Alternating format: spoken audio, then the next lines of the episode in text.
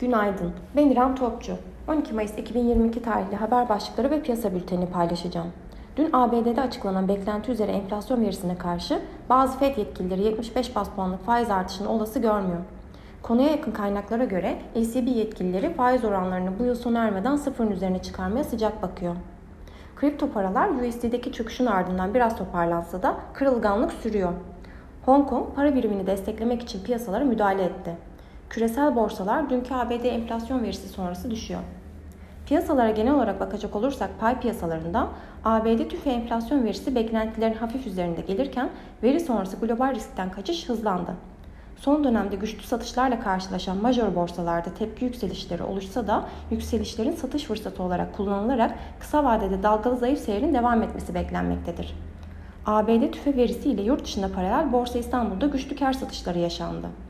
Yurt dışı verilerin yanında Borsa İstanbul'daki satışlarda bilanço döneminin sona ermesiyle kısa vadede önemli bir beklenti kalmaması ve enflasyona endeksli yeni bir TL ürün çıkma olasılığının etkili olduğunu düşünüyoruz.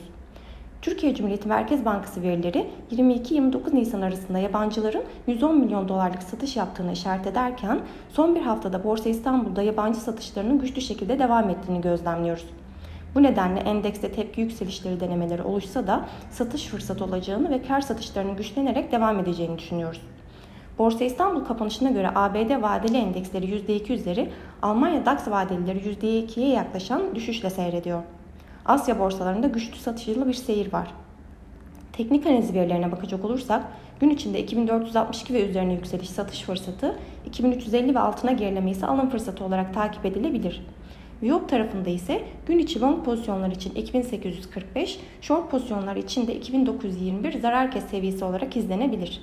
Borsa İstanbul'un endeks kontratının gününe negatif eğilimle başlamasını bekliyoruz. Kazançlı günler dileriz.